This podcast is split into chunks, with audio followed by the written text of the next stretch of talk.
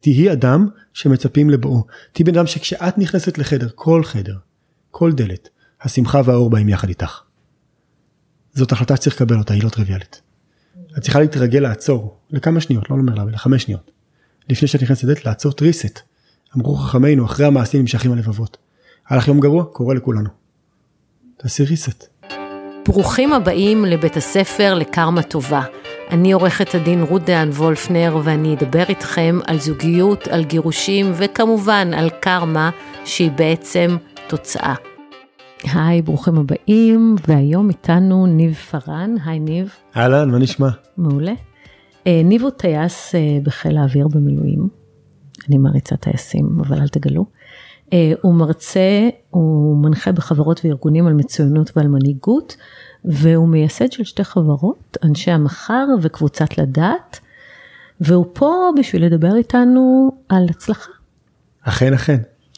אז תגיד לי, ניב, איך אנחנו יכולים לנבא הצלחה? אז אחת השאלות הראשונות שאפשר לשאול זה מהי הצלחה בכלל, ובשביל לפשט מאוד את השאלה הזאת בוא נגדיר הצלחה כמה שאת רוצה. כלומר בוא נשאל שאלה נורא פשוטה, כל המאזינים שלנו ואנחנו, כל אחד בואו תעצמו עיניים, תכתבו על פתק, דבר נורא פשוט, פתק בדמיון, איפה אתם רוצים להיות עוד שלוש שנים מהיום. Mm-hmm. כלומר הכל הולך לכם, יש לכם שלוש שנים מושלמות. ריאליות, כן, משהו ריאלי, אבל מושלם, הכל בעבודה, בפנימיות, במשפחה. בזוגיות. בזוגיות. הכל הולך לכם. או בלבדיות, כל אחד מה שהוא רוצה, אבל הכל הולך לכם.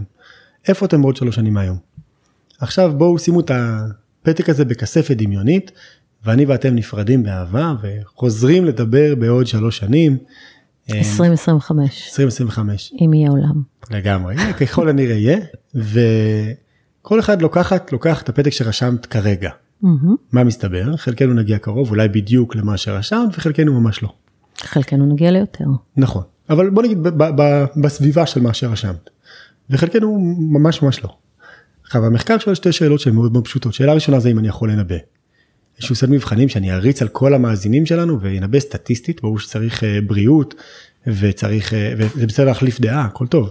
ואפשר לדבר אם צריך או לא צריך מזל, אני חושב שצריך מזל, אבל מי מאיתנו יגיע סטטיסטית לאן שהוא רוצה להגיע.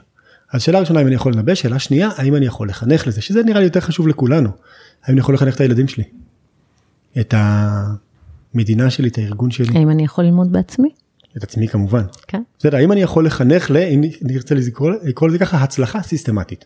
הצלחה כמנגנון. חלום. בדיוק. והתשובה המחקרית לזה היא כן וכן. אני יכול לנבא ואני יכול לחנך. איזה מחקר עשו על זה? יפה, אז uh, המחקר שאני רוצה שילווה אותנו היום, יש עשו על זה הרבה מחקרים, uh, הוא מחקר יפהפה וגדול שנעשה בדרום אמריקה, ברזיל וארגנטינה. הם לוקחים עשרת אלפים איש ומריצים עליהם אה, סט עצום של מבחנים. אה, אגב ברזיל וארגנטינה כי זה זול שם. וממש איי-Q, EQ, אינטליגנציה רגשית, שאלוני תכונות, שאלוני אישיות, מה עושים עם כל המבחנים האלה? כלום. שמים בצד, כן. מחכים עשר שנים. חוזרים לאותם משתתפים כעבור עשר שנים, בודקים שני דברים. אחד, מי הגיע לאן שהיא רצתה להגיע, זה הכי חשוב. ושתיים, מי הצליחה כלכלית, שזה גם חשוב. Mm-hmm. עכשיו חוזרים אחורה למבחנים, מחפשים התאמה, קורלציה. מה משותף בדיעבד למי שהצליחה, ומה משותף למי שלא. ומה שהם רוצים, ובעיניי זה מרתק, שיש ארבע התנהגויות שמשותפות למי שהצליחה משמעותית יותר מ-IQ. אז קודם כל שלא יובן אחרת, IQ מנבא הצלחה, יש קורלציה לגמרי. יש תכונות עם קורלציה הרבה יותר גבוהה, שאנחנו לא לגמרי מודעים אליהן. כלומר, אנחנו לא לגמרי בפוקוס עליהן בחיי היומיום שלנו, בחינוך של הילדים שלנו, בחינוך של החברה, המדינה שלנו. בסדר? עכשיו בוא נדבר שנייה על התכונות האלה אבל קודם כל רק להגיד שבאמת זה לא נוסחה. אני לא מוכר נוסחאות אני מי שמוכר אני לא קונה. לא חושב שיש נוסחאות לחיים. אני כן חושב שיש הרבה ידע ויש הרבה כלים. אבל ו... כבר התובנה הראשונה שלנו זה ש-IQ זה לא המנבא הכי מובהק להצלחה. אה, בדיוק הוא לא הכי מובהק יש ניבוי אגב אם רוצים שנייה אפילו נזרוק לזה טיפה יותר ידע. אה, הוא מנבא עד הקורלציה אפילו לא לינארית. כלומר אנחנו יודעים שפחות או יותר עד 120 IQ יש קורלציה. מעל 120 איי-קיו כבר אין. זה גאון או שיגעון? אה, כן, לא יודע אם גאון שיגעון אבל כאילו כן, כאילו לצורך הנושא זה כבר לא, אם את רק מאוד חכמה או גאונה, זה כבר לא לגמרי קורלציה אה, להצלחה שלך או לאושר שלך.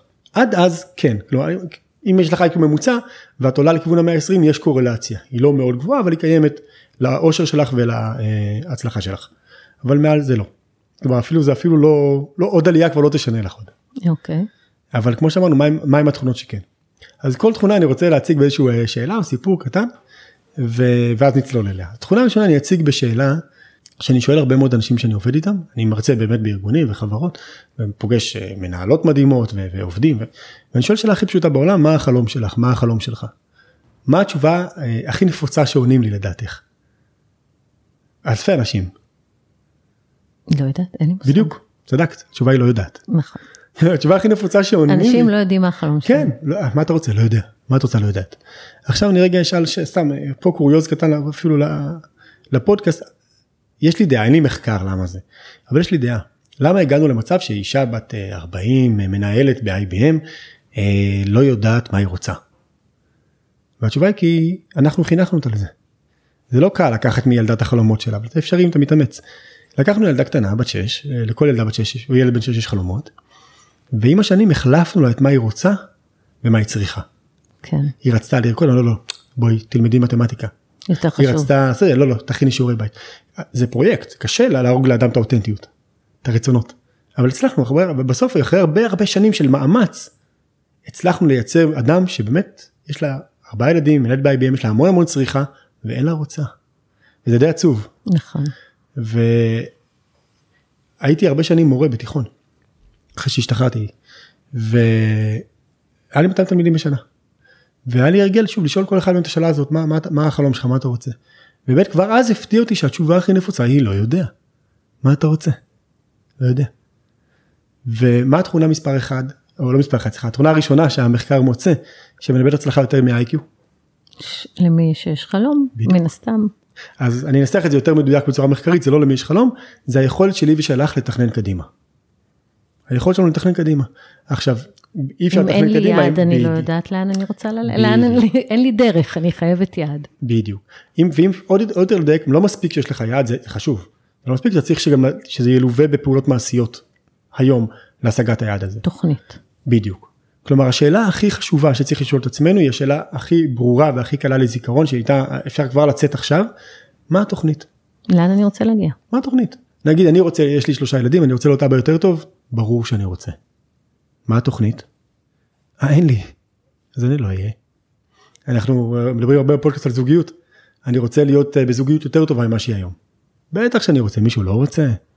מה התוכנית? אה, אין לך. אז לא תהיי, בעיה. לא תהיי. זה סתם מזל.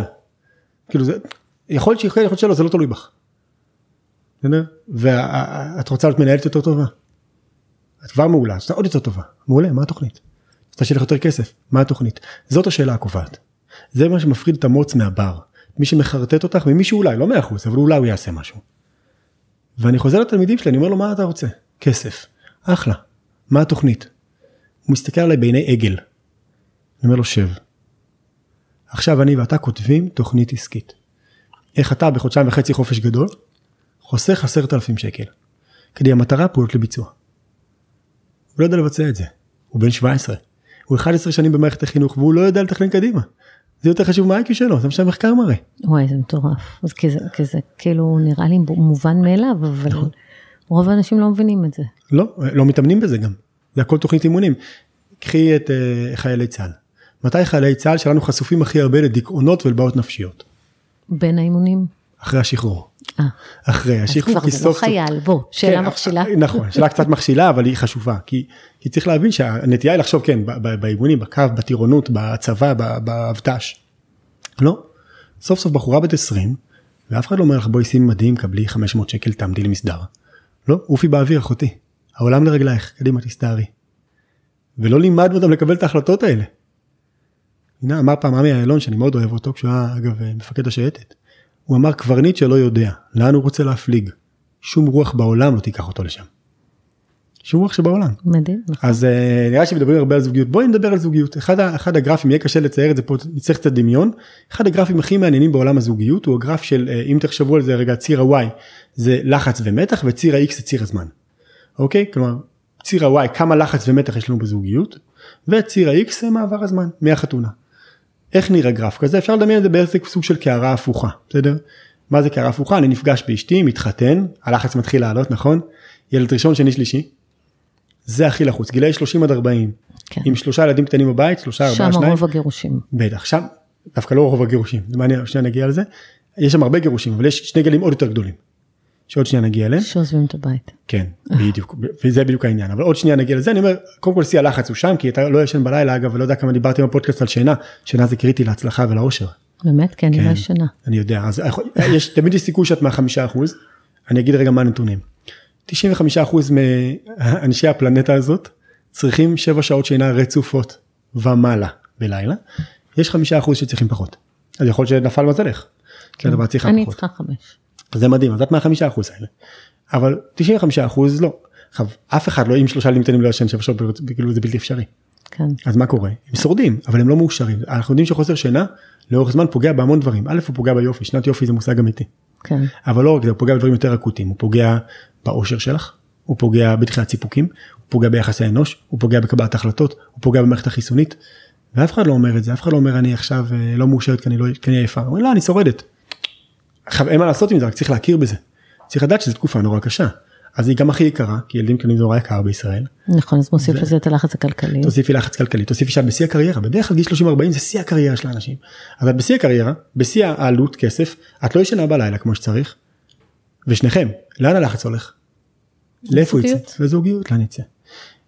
ואחרי זה הילדים קצת גדלים, את ישנה יותר בלילה, שזה כבר התחלה טובה. לא בטוח. אה, אה, כי. הם, הם לא חוזרים כל הלילה, חכה. אני מסכים, אבל עדיין ישנים, לפחות, לפחות יש לך פוטנציאל, יש לך פוטנציאל לישון יותר טוב בלילה. דאגות אחרות. שוב, אגב, הלחץ לא נעלם, אני לא טוען את זה, אבל הוא יורד קצת. כלומר, הקערה היא כן, פחות הפוכה. צריך לטפל בהם. בדיוק, הלחץ טיפה יורד, ואז כמו שאמרת בצדק, בואו נשאל את השאלה הזאת, כמה, איפה אנשים מתגרשים הכי הרבה.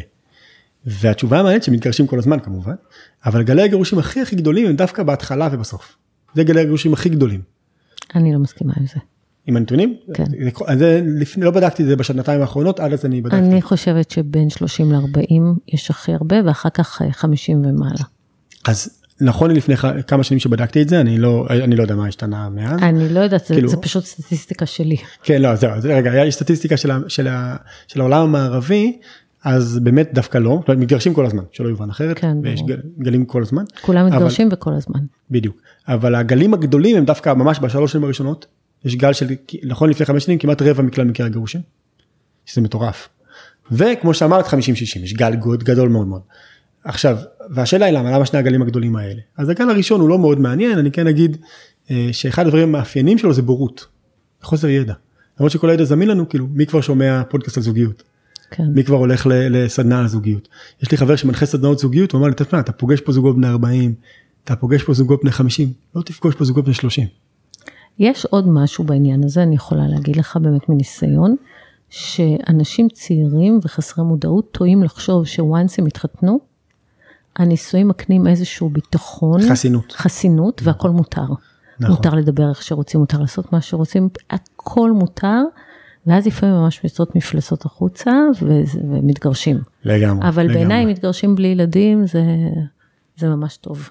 לא, אני לא נגד או בעד, לא הבעתי אפילו לא, אני דעה, אומרת, דעה. לא צריך לחיות, כאילו אם רואים מההתחלה שזה נורא, כן, ועוד אין ילדים, אז כאילו עדיף לתקן את הטעות, גם אם אה, השקעתם 100 אלף שקל בחתונה או 200. לגמרי, לגמרי, אני לא בעד השוק, אני חושב שזה כל מקרה לגופו מן הסתם, אני גם, כאילו, שוב, כמו שאתה אומר, זה מורכב, it's complicated, כן. ותלוי בזוג, יש זוג שאני חושב שהייתי מציע להם כמה שקטונתי מקטון, לא להציע את ההצעות האלה, אבל יש זוג שהייתי כן אומר, עדיף כנראה שיתגרשו, יש זוג שהייתי אומר, וואלה, אפשר לעבוד, יש פה תקווה. כן, אה, איך אמרת לי בה- בהכנה, אהבה, כן. תקווה. זה מבלאדי מורי. מה זאת אהבה? תקווה. נכון, זהו, אז אני, יש תקווה בעיניי לחלק מהזוגות, אבל uh, בכל מקרה דבר מעניין, פעם, פעם רבתי עם אשתי. אני רב איתה הולך, היא שולחת לי אס.אם.אס ריק. הכרת את האופציה? לא. גם אני לא. אני מתקשר אליה אומר למה? לי רק שתדע שאין לי מה להגיד לך. זה, תקשורת. זוגית, היא גאונה. כל הכבוד לה. אז זה- זה תקשורת זוגית, בסדר? כאילו, כמה אנשים עובדים על תקשורת זוגית? התשובה היא, כמו שאת אומרת, מעט מאוד. הם מקווים שיהיה בסדר. אמרנו שמזל זה לא תחליף לתוכנית. וזה מעניין, היותר מעניין אולי אלינו פה בפודקאסט זה למה אנשים מתגרשים בגיל 50. כן, גירושים יצאו מהבית. אז זה עוד טיפה אפילו לפני, גיל 50 בדרך כלל הילדים שלכם עוד כבר די גדולים, אבל הם עוד לא יצאו מהבית, לפחות לא הקטנים שבהם. כן. והתשובה פה היא מאוד מעניינת, והיא מה שקרה באמצע.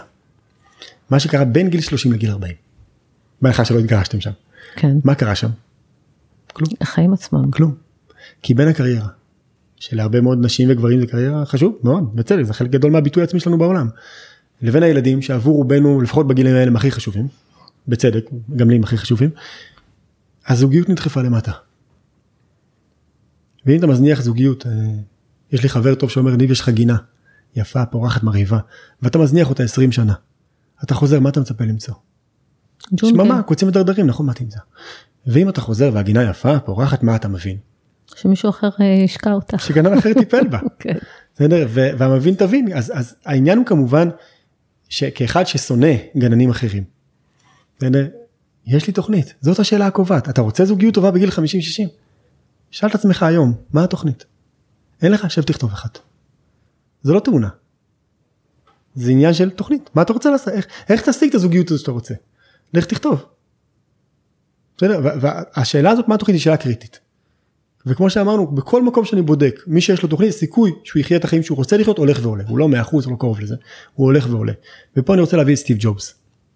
סטיב ג'ובס זיכרונו לברכה עשה הרצאה לכל המנכ"ליות והמנכ"לים בסיליקון וואלי. והוא התחיל את ההרצאה עם שקף של ים הוא אומר להם רבותיי מה הדבר הכי קשה בשחייה בים. ואנשים לא רואים יש לך ממש נוף יפהפה פה של ים מהמשרד מהפודקאסט ומה הדבר הכי קשה בשחייה בים. אז אומרים לו הזרמים, הגלים, להגיע לים, להיכנס למים. הוא אומר נכון, אבל זה לא הכי קשה. הוא אומר הדבר הכי קשה בשחייה בים, שלא רואים את החוף. זה לנווט, בדיוק, לשמור כיוון. הוא אומר הים זה לא בריכה, אין לך קווים לידך. יש לך מצוף, 700 מטר קדימה. הוא סיפר על עצמו, הוא אומר אני שוחה שוחה שוחה, מרים את הראש, אני בצד אחד, המצוף צד שני. מתבאס מתקן, שוחה ברבק שוחה שוחה, מרים את הראש, אני בצד אחד, המצוף צד שני. מתבאס מתקן. הוא אומר האומנות של שחייה בים היא אחת לכמה תנועות להרים את הראש שלך לכוון את עצמך אל המצוף. מי שפה שוחה או שוחה בים יודע שזה קשה. בשחייה בים זה פיזית קשה, זה נגד התנועה. אבל את חייבת, כי אחרת את לא שוחה בכיוון. וסטיב ג'ובס מרים את הראש ומסתכל על כל המנהלות והמנהלים שישבו מולו, הוא אומר להם רבותיי, אני לא מדבר על שחייה בים, אני מדבר עליכם. הוא אומר כל כך הרבה אנשים שאני עובד איתם, הם אנשים טובים, נפלאים, יש להם אחת משתי בעיות. או שאין לה מצוף, או שיש לה מצוף, אבל היא לא מרימה את הראש מספיק פעמים. היא לא שוחה בכיוון. ועל זה אמרה פעם גולדה מאיר מה הדבר הכי מסוכן. היא אמרה הדבר הכי מסוכן זה טיפש חרוץ. היא אמרה טיפש יהיה עצלן יעשה פחות נזק. כן. וזה בדיוק העניין. אתה יודע מה התוכנית ומה אתה עושה היום תרים את הראש. האם אתה בדרך אתה לא בדרך אתה לא, אתה לא תשנה, תשנה את התוכנית הכל טוב. אבל מה התוכנית ומה אתה עושה היום. היום. אתה יכול להגיד לאשתך אני אוהב אותך אני אוהבת אותך. סתם מילים. מה אתה עושה? בוא תראה לי מה עשית השבוע בשביל לשפר את הזוגיות עם אשתך. Mm-hmm. יש לנו אה, גרושים פה בזה, אתה רוצה מה? אתה רוצה זוגיות חדשה? אתה רוצה, מה עשית השבוע? אל תגידי שאת רוצה, מה, מה, מה התוכנית? תבני תוכנית, מה עשית השבוע? זו התכונה הראשונה שהיא יותר חשובה מהאייקו שלנו. זה שריר נוירולוגי. היכולת שלנו להסתכל קדימה, לייצר תמונת עתיד ולהבין מה הנגזרות המעשיות של היום בערב, היום. יותר חשובה מהאייקו שלנו. מעניין. זו התכונה הראשונה. אוקיי. Okay. התכונה השנייה שהמחקר מוצא היא עוד יותר מעניינת ואני אתחיל גם כן בסיפור. אשתי מזמינה אותי לברית של הבן של בדודה שלה. ברית תקוע באמצע החיים באחת בצהריים. וואי וואי. לא הייתי חייב לבוא. באתי. שתי אופציות. אופציה ראשונה אני מגיע משלם את הקנס לוחץ ידיים תינוק בוכה יושב בפינה ומעמיס מכירה את המעמיסים? ברור. אלה שבאו להחזיר את ההשקעה. כן. אופציה שנייה זה שאני מגיע משלם את הקנס לוחץ ידיים תינוק בוכה הולך לבת דודה של אשתי נועה היי מה נשמע איך הולך כמה זמן דיברנו יואו התגעגעתי אלייך איך במשרד ספרי קצת. השעתיים האלה עברו ככה או ככה. בדרך הראשונה חזרתי שמן בקילו. נכון ישבתי בפינה והעמסתי. בדרך השנייה כל המשפחה של אשתי חולה עליי. יש קטע הם הולכים להישאר המשפחה שלה הרבה שנים. כן. למה באת? והתכונה השנייה נקראת היכולת שלי ושלך לייצר קשרים חברתיים ולהשתמש בהם. היכולת שלנו לייצר small talk, networking, PR, יותר חשובה מה-IQ שלנו. חלק מהאנשים שאני עובד איתם לא יודעים מה זה PR. זאת בעיה. והרבה מאוד... אולי תסביר למי שלא יודע מה זה PR. יחסי ציבור. יחסי ציבור. זאת אומרת יחסי ציבור שאתה עושה לעצמך. נכון. אתה בעצם משווק את עצמך. לגמרי. כל הזמן, גם בתור הורה, גם בזוגיות. אתה כל הזמן צריך לשווק את עצמך. אני אגיד ככה, כולנו מותג. חלקנו מותג מוזנח. כן. כי אני אגיד לך למה, כי אין אף מנהל מותג שהוא לא אנחנו. כאילו, או שאני מנהל את המותג שלי, או שאף אחד לא מנהל אותו. או שאת מנהלת את המותג שלך, או שאף אחד לא מנהל אותו. והרבה מאיתנו פשוט לא מנהלים את המותג, אנחנו מותג מוזנח. כן. אתה יודע, את נכנס לחדר, את אה, זורחת, את כולם מסתכלים. זה מותג. אה, כמו שאמרת, זה סיפור פנימי. כן. אין אמת. אין, לפחות לא בתחום הזה. והעניין הוא כמובן שחלקנו, לאף אחד לא כתבו על המצח, לא כתבו לך על המצח מלכה, שכחו. אז נכנס למלך. אבל אני באה עם הכתר. בדיוק. כשאת נכנסת לחדר, אם, אם לא, לא כתבו לך מלכה באה, כולם בואו תעמדו. אבל אם את נכנסת מלכה, נכנסת מלכה, נכון? Mm-hmm. מותג. מותג נכנס לחדר. והעניין הוא שחלקנו לא מנהלים את המותג בכלל.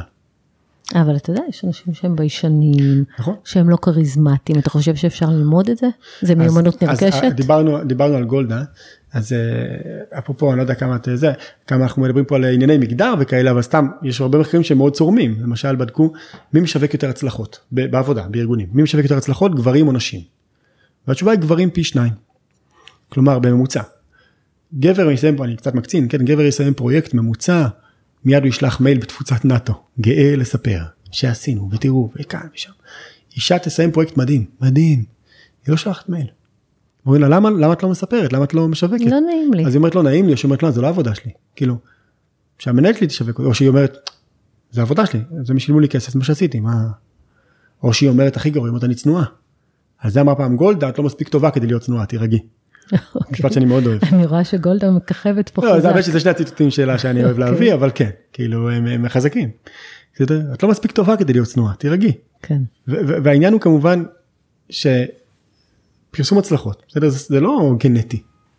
סתם לימדנו נשים מגיל צעיר, משום מה, להיחווה אל הכלים. נכון. זה מזעזע. מי מתנצל יותר במקום העבודה, גברים או נשים? ברור שנשים. פי שלוש. פי שלוש. זה מטורף בממוצע כן את דבריה. מיד בהתנצלות אם זה בסדר אני, אני רק לא בטוחה אבל היא רק בדקה פעמיים כן.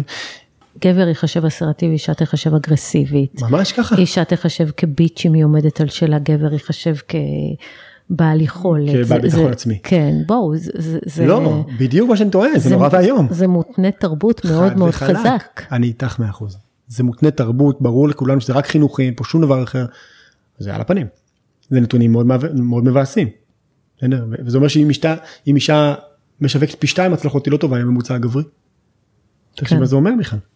בסדר אז אני אומר הדברים האלה זה הכל יחסי אנוש. היכולת שלי ושלך לייצר קשרים חברתיים ולהשתמש בהם יותר חשובה מהאקו שלנו. והרבה אנשים שאומרים לי אני לא פוליטיקאי. היא גאה בעצמה אני לא פוליטיקאית. אני אומר לה את האמת את כן את פוליטיקאית גרועה. מה זה אומר על לא פוליטיקאי? מה זה אומר פוליטיקאי גרוע?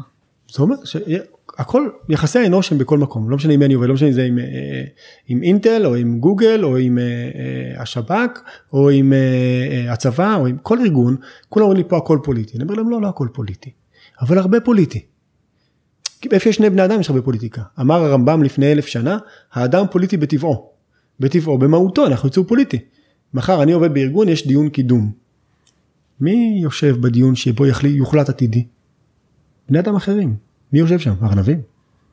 יש אה, מחקר נורא נחמד שנעשה בישראל, יש קשר מסתבר למי שפה יש ילדים ביסודי עדיין, יש קשר אה, מובהק בין הקשר האישי שלכם עם המחנכת של הילד או הילדה שלכם לבין הציונים שלו בתעודה. וואלה. עכשיו לכאורה לא אמור להיות קשר כזה נכון? נכון. כאילו אבל יש. כי, כי המורים הם בני אדם. כי הרבה פוליטי ואז אנשים אומרים לי שמע אתה יודע מה אתה צודק אתה צודק וזה סליחי לי על השפה זה מה שחרא פה. הכל פה קומבינות, הכל פה, לא מי פה מלקק למי ומי מתחנף למי ומי רוכב על איזה סוס והכל. ואני אומר להם קודם כל זה לא רק פה. וחוץ מזה שאני אומר להם זה לא נכון. כלומר מה זה לא נכון? תכונה היא לא טובה הוראה. זה אנחנו חייבים לזכור. תכונה היא רק תכונה, היא רק כלי. היא אמצעי. אדם כריזמטי. יכול להיות היטלר או צ'רצ'יל. כן. הוא יכול להרוס את העולם או להציל את העולם. כריזמה היא רק תכונה. היכולת שלי ושלך לייצר קשרים חברתיים ולהשתמש בהם היא רק תכונה אם נשתמש בה לטוב אנחנו אנשים מדהימים אפשר לבנות עולמות. נשתמש בה לרע אנחנו חנפנים ו... קומבינטור, כן בדיוק כן. וזה הכל אבל זה לא התכונה זה אנחנו זה המוסר שלנו זה מה אנחנו עושים התכונה אפקטיבית both ways. אבל היא יותר חשובה מה-IQ פה אני רוצה לתת כמה מחקרים שבעיניי הם באמת משני uh, uh, תפיסה אחד מהם אפילו טוב כי אני עשיתי. לקחתי אה, אלף מנהלים בישראל הייטק ולואוטק, שאלתי שאלה פשוטה, מ-1 עד 5 כמה אתה מפרגן, כמה אתה מפרגן לעובדים שלך. מה הם ענו לי? 95 אחוז, כתבו לי 4 או 5. ניב טוב שבאת, אני מכונת פרגון בפעולה. מה עשיתי? בדקת את העובדים. שאלתי את העובדים, שלה, שלו, מ-1 עד 5 כמה מפרגנת לכם, כמה מפרגן לכם. כמה אחוז כתבו לי 4 או 5 על המנהלת שלהם. 10 אחוז? יפה, יפה מאוד, 14 אחוז. לאן נעלמו 81 אחוז, זה פער עצום. מטורף. כן, לאן הם נעלמו? זה המודעות העצמית של המנהל, אני לא חושב שהוא שיקר לי. אני חושב שהוא משקר לעצמו. אמר פעם אוסקר ויילד, ישנם כאלה שמביאים אושר לאן שהם הולכים, יש כאלה שמביאים אותו כשהם הולכים. כן. מי אתה? בואו נעשה את הסקר עכשיו בקרב אה, מאזינינו, כל אחד תענו לעצמכם על השאלה, מ-1 עד 5, כמה אתם מפרגנים. רוב הקהל היקר חושב 4 או 5. ואז אני אשאל את בעלך, דיברנו על זוגיות. אני אשאל את הקולגות, אני אשאל מי שפה מנהלת, אני אשאל את העובדים שלך. הרבה פחות יכתבו עליכם 4 או 5. זאת בעיה. זה מראה שלא הבנתם עד הסוף יחסי אנוש. בסוף בשורה התחתונה זה התנהגותי. אנשים אוהבים את מי שגורם להרגיש טוב עם עצמם. זה, זה, זה, זה הכי חשוב, אנשים אוהבים את מי שגורם להם להרגיש טוב עם עצמם. זה גם מזכיר לי את האנשים יזכרו, לא יזכרו איך התנהגתם עליהם, יזכרו איך גרמת נכון. להם להרגיש. אני רוצה פה להביא משפט שאני... אנחנו מנ... ממש בסיסמאות היום. לא, אבל זה, זה, זה, זה גם יורד לכלים, או שאני אתן כן. כמה כלים ממש פרקטיים. אני חושב שקלישאות זה רק האמת שאמרו אותו יותר מדי פעמים, אבל זה יורד לפרקטיקה בעיניי. אבל לפני זה כן עוד איזה משהו אחד שאני חושב שהוא מאוד מאוד חשוב. סבתא שלי זיכרונה לברכה תמיד אמרה לי ניב בחיים תחשוב כמו הדג. בחיים תחשוב כמו הדג למה התכוונה? היא אמרה בחיים תחשוב כמו הדג ולא כמו הדייג. כשאתה הולך לדוג אז עם מה אתה הולך לדוג? עם מה שאתה רוצה או עם מה שהדג רוצה כלומר אתה הולך עם תולעת או עם תות שדה. והתשובה הייתה הולך עם תולעת. למה? כי הדג אוהב תולעים. אז אמרה סבתא שלי ניב למה מה שברור לך עם דגים לא ברור, לא ברור לך עם בני אדם. ואני שואל את עצמי הרבה שאלה, את האנשים שאני עובד איתם, למה שבברור לכם עם דגים, לא ברור לכם עם בני אדם. כי המון אנשים אומרים לי, ניב, אני רוצה ככה, ואני רוצה ככה, ואני רוצה ככה, ואני רוצה ככה. למי אכפת מה אתה רוצה? התשובה די מבאסת אותי לאף אחד. אתה גם לא יכול לרצות שמישהו אחר ירצה. כן, אני לא יכול לרצות שהתלמידים שלי ירצו ללמוד, אני לא יכול לרצות שאשתי תרצה, נכון? נכון. היא צריכה לרצות בעצמה. זה צלם אלוהים שבאדם. אז מה אנשים רוצים? האם עצרנו לרגע את מרוץ החיים ושאלנו את עצמנו את השאלה הכי פשוטה בעולם, מה אנשים רוצים? מה התולעת של בני אדם? והתשובה היא מרתקת, אנשים רוצים רק שני דברים. To feel loved and important. אנשים רוצים להרגיש חשובים ואהובים. בעלך הולך מבואס, הוא לא מרגיש חשוב ואהוב. או אצלך בבית, טפלי בזה, או אצלו בעבודה. הילד שלך הולך מבואס, לא מרגיש חשוב ואהוב, או אצלו בעבודה, בית ספר, כל אחד והגילאים שלו, או אצלך בבית. את הולכת ממורמרת, מבואסת, מישהו גרם לך להרגיש לא חשובה ולא מוערכת. זה הכל. אנשים רק רוצים שיראו אותם. זה לא עולה כלום. ופה בוא, בוא נדבר על כלים מעשיים. והכלי המעשי שאני רוצה לדבר עליו זה מחקר שהוא בעיניי משנה חיים. שנעשה על זוגות נשואים ילדים קטנים. שמו למכשירי האזנה בבתים, בתשלום, ביודעין. לא סיפרו להם למה מאזינים, למה האזינו, לכמה מחמאות מול כמה ביקורת בין בני הזוג. רוצה לנחש מה הייתה התוצאה? זוגות שידעו שמאזינים להם. אמ, חמש ביקורות על כל מחמאה? אז אני אמרתי על 10 ל-1. ו? טעינו. 30 ל-1. מה?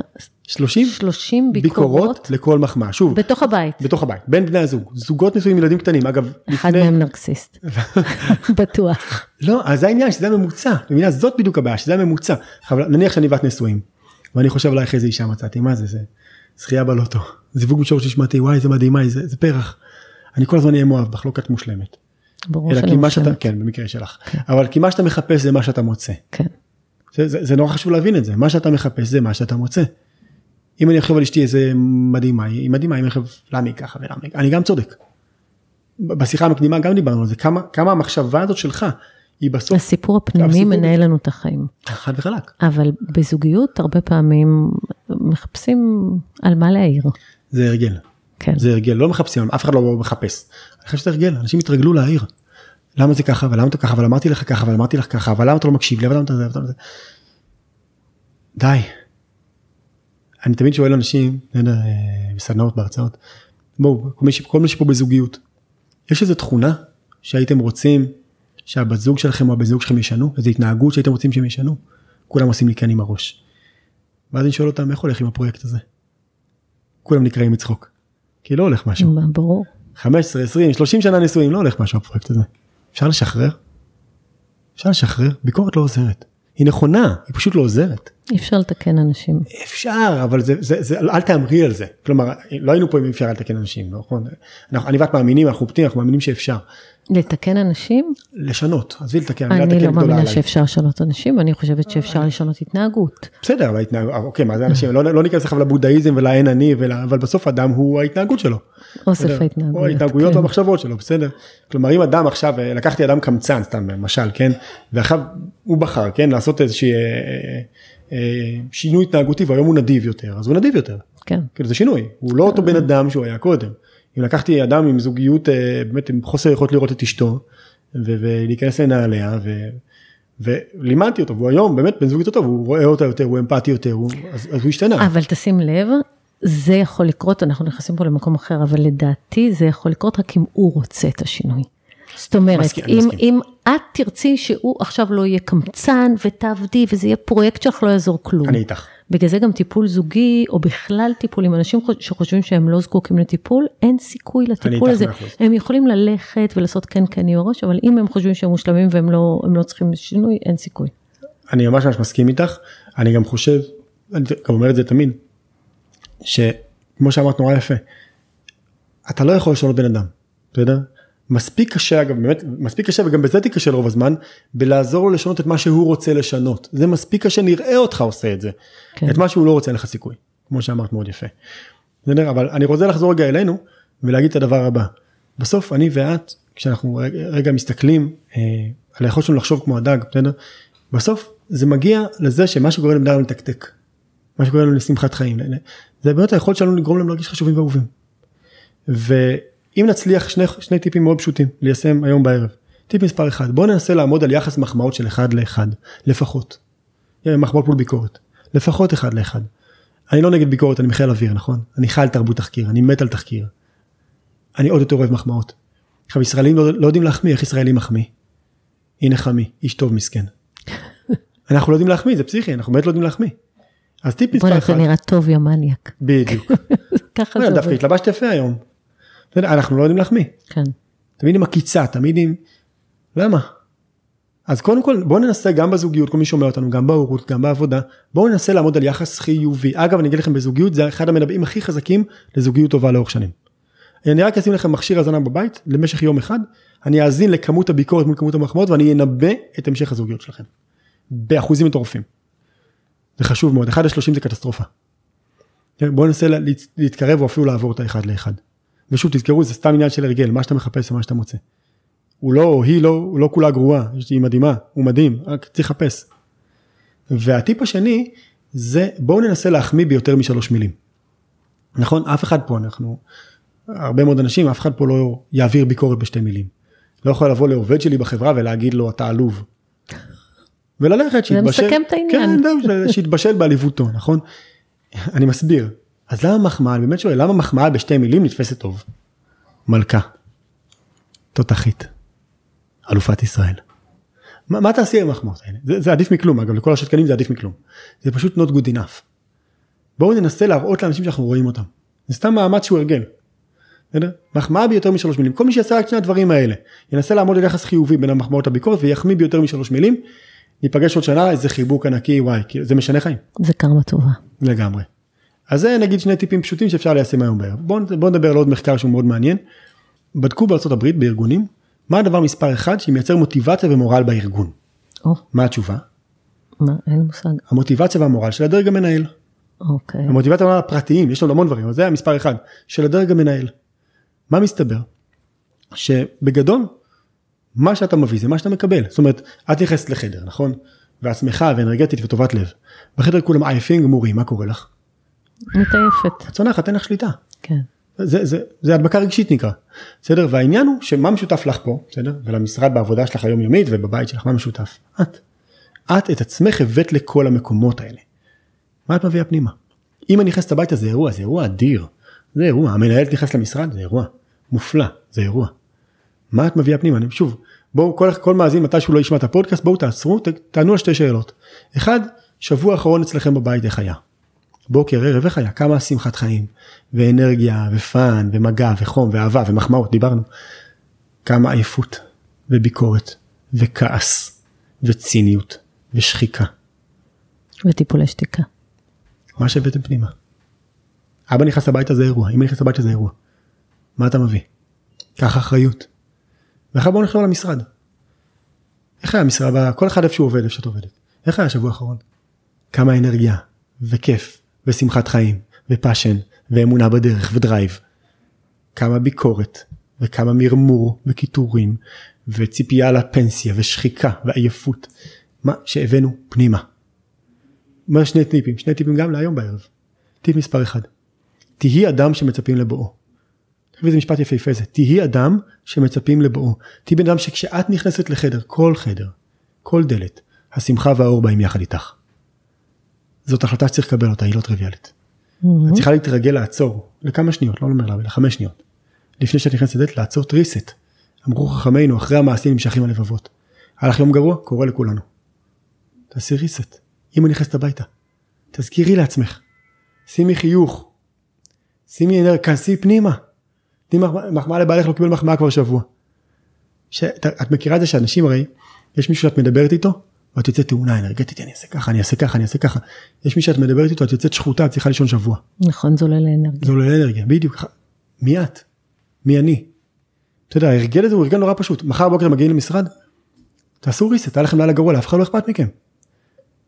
קחו אחריות על האנרגיה שאתם מביאים. זה פשוט הרגל של 3 עד 5 שניות, זה הכל 3 עד 5 שניות לעצור לפני הכניסה בדלת, להזכיר לעצמי שאני נכנס, מלכה נכנסה, מה את מביאה פנימה? שימי אנרגיה, שוב לא כל יום אנחנו לא רובוטים, רוב הימים, וכנס פנימה. מה שאתה מביא זה מה שאתה מקבל. אז טיפ מספר 1 תהיה אדם שמצפים לבור. טיפ מספר 2 אסורה ביקורת 10 דקות מכניסה.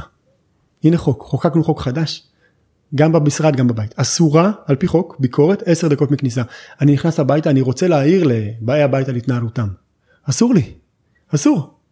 אתה רוצה להגיד להם חבר'ה למה, אסור, שתוק עוד 10 דקות תתפוצץ, עכשיו אסור. את נכנסת הביתה והבית עולה באש. תגידי כמה חמים פה. תעשי לאנשים קישור נוירולוגי שהוא קישור אדיר, אמא באה שמחה באה, איזה קישור זה? המנהלת באה שמחה באה. מה עדיף אגב, אמא באה פחד באה? נכון. המנהלת באה משטרה באה? לאן את מכוונת? אני רוצה שנתחיל לחשוב גם על העבודה וגם על הבית שלנו כיצירה מוזיקלית. זה אחד המשלים שאני הכי אוהב אגב. בוא נחשוב על כל דבר כתו.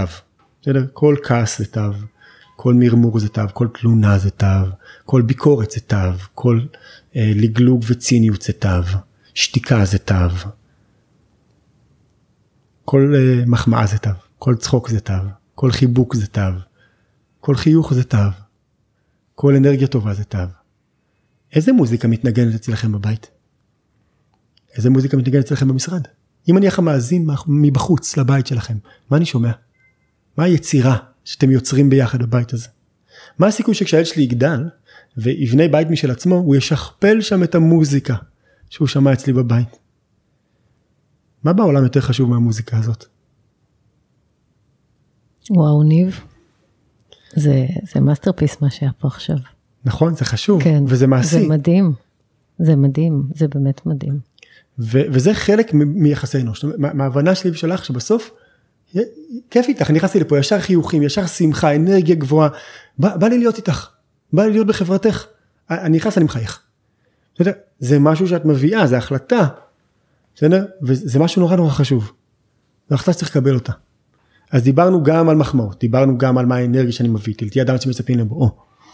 יש עוד המון המון כלים. דיברנו רוצה, על הדג. דיברנו לחשוב כמו הדג, בדיוק, מה אנשים בכלל רוצים מאיתנו. אבל זו רק התכונה השנייה, אז דיברנו על תכנון קדימה, דיברנו על יחסי אנוש, בואו נדבר על תכונה השלישית שהיא מרתקת, נדבר עליה בקצרה.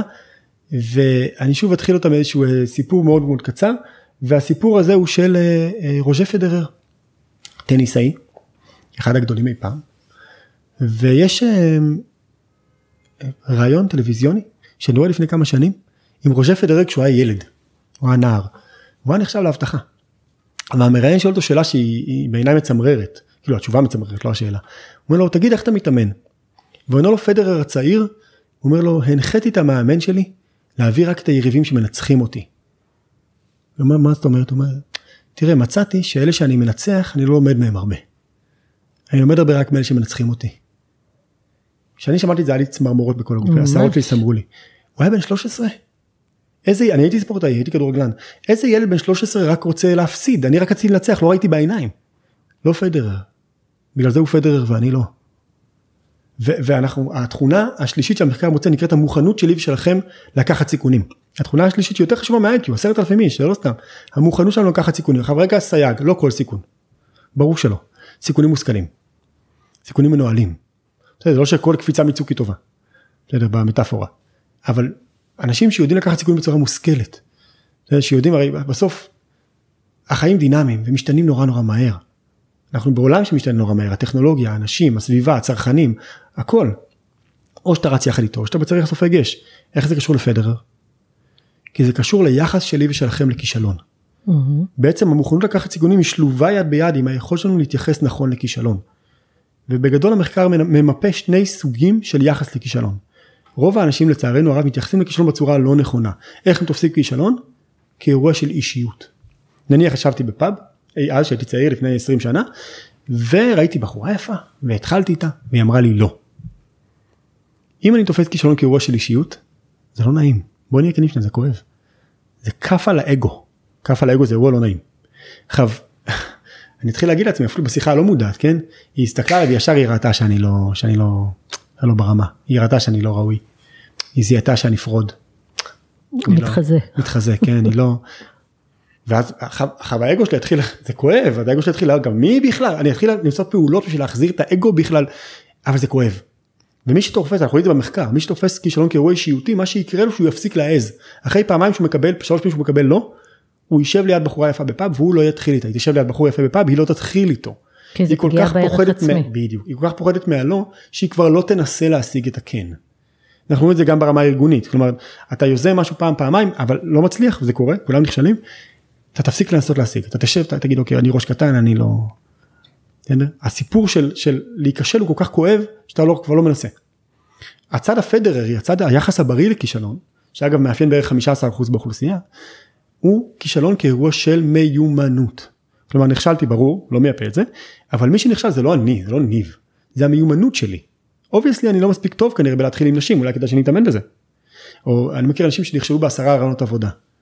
והם בדיכאון והם גמורים ואני לא אמצא לעולם עבודה. לא, את פשוט לא טובה ברעיונות עבודה, זה סתם מיומנות. קיבלת פידבק במציאות שאת לא מתראיינת טוב, אגב אולי תהיי עובד, עובדת מעולה. את לא מתראיינת טוב. אגב מחקרית, מלא מחקרים, אין קשר בין מי שמתראיין טוב למי שעובד טוב. Uh, tell me about it. בסדר? כן, שנינו פה מנהלים ארגונים, נכון? כן. אנחנו מכירים את זה. בסדר? ואפילו אני מניח שאני ואת בצד שמתראיין טוב. אני לא יודעת, לא התראיינתי שנים, אבל כן. לעבודה, אבל אני יכולה להגיד לך שמבחינת גיוס וכמה מבחנים שאני לא עושה, רק אחד מכל שלושה גיוסים אני מגדירה אותו כמוצלח. fair enough. אפילו את, פחות. את ביחס טוב, את ביחס טוב לדעתי. אין קשר, צריך להבין שאין קורלציה. אין קורלציה. בדיוק. וזה הימור. הימור. אני היום מה שקורא לזה הימור, מה שקורא, ולכן הכי חשוב זה, הכי חשוב לי זה לדבר עמוקות עם ממליצים קודמים ותקופת ניסיון. זה מה שחשוב לי. אה, כי יש יהלומים והרבה, אבל צריך למצוא אותם. וזה לאו דווקא מי שמתראיין טוב. אבל אני חוזר לאיפה שהיינו, נניח שאת לא מתראיינת טוב, אוקיי, אז את רק לא מתראיינת טוב, זה הכל. אז מעולה, אכפת לך ללכת לסדנה של איך מתראיינים? את יודעת מה? קחי מכשיר הקלטה, זה חוקי לחלוטין, קחי מכשיר הקלטה, תקליטי את הרעיון הבא שלך, ואחרי זה פשוט תני את זה למישהו שאת מעריכה, שישמע את זה וייתן לך פידבק. מה הבעיה? אנשים לא עושים את זה. כן. בסדר? כי הם תופסים כאילו כראש של אישות, אני לא טובה, אני בחיים לא יוצא עבודה. ככה באמת לא תמצאי. זה באמת הבדל מאוד גדול. ביכולת להצליח. אם אתה מתייאש ואומר זה לא, אין לי סיכוי, בין זה שאתה לומד מזה. את צודקת ושוב במעל זה במטה של זה יושב הגישה הבסיסית שלך לכישלון. או שתופס כישלון כאירוע של אישיות או של מיומנות. וזה זה משנה עולמות. זאת אומרת, מי שתופס כישלון כאירוע של, של אישיות, אז הוא לא ייקח סיכונים. בדיוק. בדיוק. ולכן התכונה הזאת. עכשיו אתן לכם דוגמה מאמזון. חברת אמזון אה, הבינה את זה אז כל שנה היא עושה את פרס הכישלון המפואר. לוקחים את. העובדת שנכשלה לפעמים במיליוני דולרים. מיליוני מיליוני דולרים ונותנים לה פרס. recognition. בטקס רב רושם הנה הנכשלת הכי טובה שלנו. למה? כי הם הבינו שלהגיד אה, אה, יזמות ו-entrepreneurship ו-innovation זה סתם מילים. זה סתם מילים אם אני בסוף דורש מהעובדים שלי full proof אני בעצם שמרן. לא אני צריך לאפשר לעובדים שלי מרחב כישלון. גם מעבר לזה, כישלון מפתח חוסן. ברור. אני יכולה להגיד לך שהבת שלי נכשלה פעם ראשונה, לפני שבוע באוניברסיטה בשנה ג', והיא כבר במקום שהיא אמרה, איזה יופי שנכשלתי. לגמרי. זה בסדר להיכשל נכון. פעם ב, זה טוב. אני מסכים 100%. יותר מזה צריך כהורים אגב צריך לחגוג כישלונות, כמנהלים צריך לחגוג כישלונות של עובדים וגם של עצמנו אם הם נכונים. מה זה אומר? לא כל כישלון טוב, אם אני סתם חאפר זה לא טוב. בדיוק. אם אני סתם עצלן, או סתם לקחתי סיכון לא, לא בכיוון, בלי שום, בלי מקצוענות, בלי לבדוק, בלי או שאני תוכנית, רשלן, או שאני רשלן, אין בזה שום דבר טוב, באמת לא צריך לחגוג את זה בכלל. אבל אם הדרך הייתה נכונה, התוכנית הייתה טובה, התכוונתי, התאמצתי, הייתי מקצוען, אבל נסיבות. בסדר, המתחרים השיגו אותנו. או המבחן היה נורא קשה. או שופטת. או שופטת, לא לגמרי לגמרי, כן. השופט לא הייתה טובה, או קורה, השוק השתנה, בסדר, הרגולציה השתנתה, אוקיי, מעולה, פעם הבאה תצליח. הילד שלי שלמד מאוד מאוד יפה למבחן, וקיבל בו אה, 70, אני עף עליו, אני עף עליו, תקשיב, תראה איך יפה למדת, זה היה 70, שוב, פעם יהיה 90, לא משנה, למדת כל כך יפה, הוא פעם הבאה ישכפל את זה. הוא פעם הבאה ישכפל את זה. בסדר, וההבנה היא שאנחנו צריכים באמת לדעת לחגוג כישלונות כמו שאתה אומר, לדעת באמת לייצר מרחב שבו זה בסדר לטעות. שבו הכישלון יותר חשוב מהצלחה, מהצלחה כמו שאמר פדרר והוא צודק, לא לומדים הרבה. היא חשובה לביטחון עצמי מאוד, אבל לא לומדים ממנה הרבה. וזה התכונה השלישית, היכולת שלך שלי שלך אה, לשאת כישלון. בסדר? אה, אה, סליחה, המוכנות שלנו לקחת סיכונים שיושבת על היכולת שלנו בכלל להתייחס ולשאת כישלון. ואגב עוד קוריוז קטן אחד, הרבה אנשים מפחדים לאבד את מה? את מה שאין להם. זה נורא מעניין. הרבה אנשים מפחדים לאבד את מה שאין להם. סטודנטית שלי מדהימה, אני אומר לה יאללה עכשיו מסמכים להרווארד תואר שני. היא אומרת לי אבל לא יקבלו אותי. אבל גם עכשיו את לא בהרווארד. יש לי חברה טובה הגיעה לגיל 40 היה לה חלום להיות רופאה. חלום חלום חלום ילדות להיות רופאה מכל, מכל מיני סיבות לא הייתה לפני. פתאום בגיל 40 הכוכבים הסתדרו. ובעלה מאפשר את זה והילדים קצת גדלו קצת. היא הלכה עם עוד רפואה בגיל 40? כן. אבל רגע? היא- אבל היא לא רצתה, היא לא רצתה, אוקיי. כי היא פחדה. היא אמרה לי, אני בת 40, אמרתי לה, אוקיי. אתה יודע בת כמה אני אהיה כשאני אסיים? אמרתי לה, בת כמה? היא בת 50. ובת כמה תהיי אם לא תלמדי רפואה? כן. גם בת 50, כן. נכון? אז מה זה משנה? זאת אומרת, את תגיעי לגיל 50 ככה או ככה, פה את תגיעי רופאה שזה חלום חייך. רוב האנשים מפחדים לאבד את מה שאין להם, זה נורא נורא מעניין. כאילו מילא לאבד את מה שיש לך, את מה שאין לך, מה אכפת לך? בסדר, והמוכנות שלנו לקחת סיכון יותר, שנשאיר את זה אצלנו בראש, היא באמת קורלטיבית להצלחה שלנו יותר מה-IQ, בטח בעולם שמשתנה כל כך מהר. זו התכונה השלישית. תכונה הרביעית, בוא נתחיל בסיפור אחרון. עבדתי עם המנהל של אה, בית לוינשטיין. והוא אמר לי משפט מאוד מעניין, הוא אמר לי, אתה יודע מה הכי מסוכן למטופלים שלי? אמרתי לו, מה? הוא אומר לי, חיבוק. אמרתי לו, מה זאת אומרת? הוא אומר, תחשוב, מגיע לבחור חס ושלום בן 20, עבר תאונת דרכים. נכה, הוא לא, לא יעמוד יותר, הוא לא ילך יותר, הוא לא ירוץ יותר, הוא לא יעשה יותר אהבה. אין תקווה. אני ואת, אנשים טובים, רוצים לחבק אותו. הוא אמר לי, אתה יודע, ברוב המקרים, עבורו, זה הדבר הכי גרוע שאתה יכול לעשות. מה זאת אומרת? אתה יודע מה הוא צריך ממך? מה שהוא צריך ממך זה סתירה. זה מי שיגיד לו, זה המצב, אתה נכה, נכון, זה המצב. עכשיו צא להילחם, צא להילחם, כי או שתהיה אדם שמח, צומח, מאושר, או שתהיה קורבן. הוא אומר לי, תקשיב לי טוב, מי שקורבן קורבן, אתה לא תוציא אותו מזה. והוא סיפר לי שהוא עשה מחקר בבית לוינשטיין, כל המטופלים שלו. איזה תכונה מנבאת שיקום טוב, יותר מכל תכונה אחרת. ואני חושב שזה לא, לא מקרי, שזו אותה תכונה שפה במחקר בדרום אמריקה, מנבאת הצלחה יותר מה-IQ. איזה תכונה זאת? פרואקטיביות. התכונה הרביעית נקראת פרואקטיביות, ומה זה פרואקטיביות? כולנו מכירים את המילה, אבל מה זה? A nutshell, בקיצור, חשיבה מוכוונת פתרון. את, את יכולה לחלק את כל האנשים שאת מכירה לשני סוגים, אלה שהם מוכווני בעיה ואלה שהם מוכווני פתרון. ואחד הדברים היפים במחקר שזה מודל נדנדה, זאת אומרת זה אחד על חשבון השני. את או מוכוונת בעיה או מוכוונת פתרון. בואי תחשבי רגע לאדם הכי קוטר שאת מכירה. יש לך אותו בראש, מתלונן הכי הרבה באמת. הכי קוטר. משתדלת להתרחק מהם. אוקיי.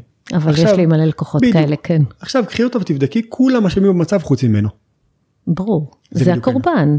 זה הקורבן, בדיוק פרופסור, אה, לא אגיד שמו כי לא ביקשתי רשותו, אבל זה בדיוק המנהל של בית לוינשטיין. העניין הוא כמובן שאו שאתה עסוק בבעיה או שאתה עסוק בפתרון. וזה אחד על חשבון השני. והדבר היותר יפה זה מודל חינוכי. אם אני אה, מנהל ועסוק בלפתור פתרונות לעובדים שלי, או אני אבא עסוק בלפתור פתרונות לילדים שלי, מה תפקידם? ליצור בעיות? מי חלק עבודה?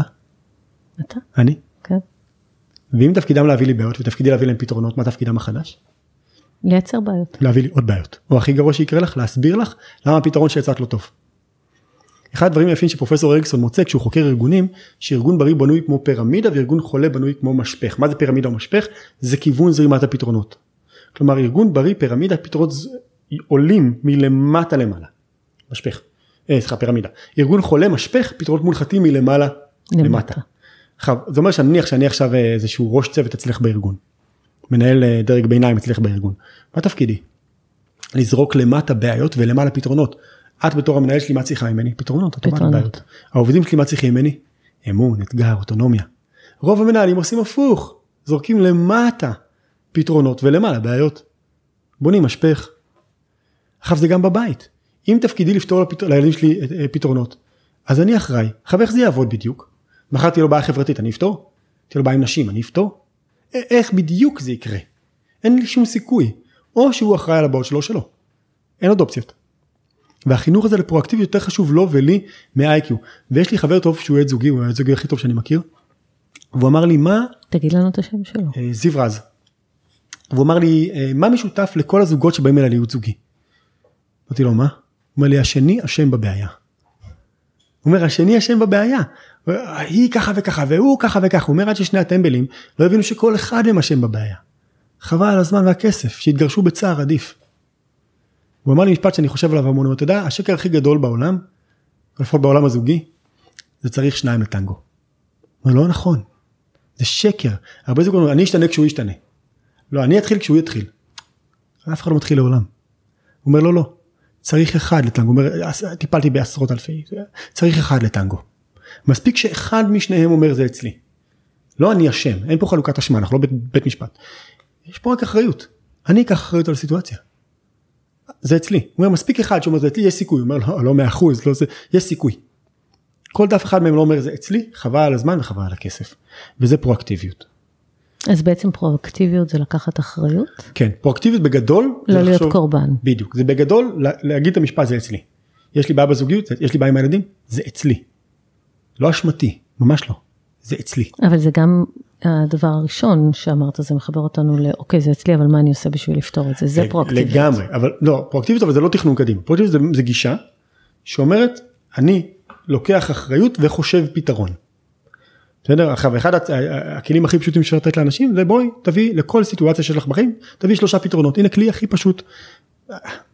סתם אני אתן לך מחקר מאוד מעניין. אה, בדקו יצירתיות לקחו ילדים בגיל 5 בישראל ועשו להם מבחני יצירתיות. 90 אחוז קיבלו מעל 90 כלומר 90 אחוז מהילדים שלהם הקטנים הם מאוד יצירתיים. ואז עשו מבחנים מבחני יצירתיות לילדים, לילדים בגיל 7. כמה אחוז קיבלו מעל 90? פחות. כמה פחות? 50 אחוז? 15. וואו. שנתיים עברו. שנתיים גמרו להם את היצירתיות? בבקשה. בשנתיים גמרו להם, איך, איך גמרו? מי זה גמרו? הם נכנסו לבית ספר. נכנסו לבית ספר. מה קרה בבית ספר? כללים. כללים יש גם בגן. מה קרה בבית ספר הכי גרוע? יש פתרונות. בגן אין, אה, אתה עושה פיסול פלסטלינה או קשקוש נייר, אין לזה פתרונות. תעשי מה שאת רוצה, הכל אה, זה יצירה. פתאום את מגיעה לבית ספר, ובצדק, אני מבין גם למה. אה, שלוש ועוד שלוש זה שש, זה לא שבע.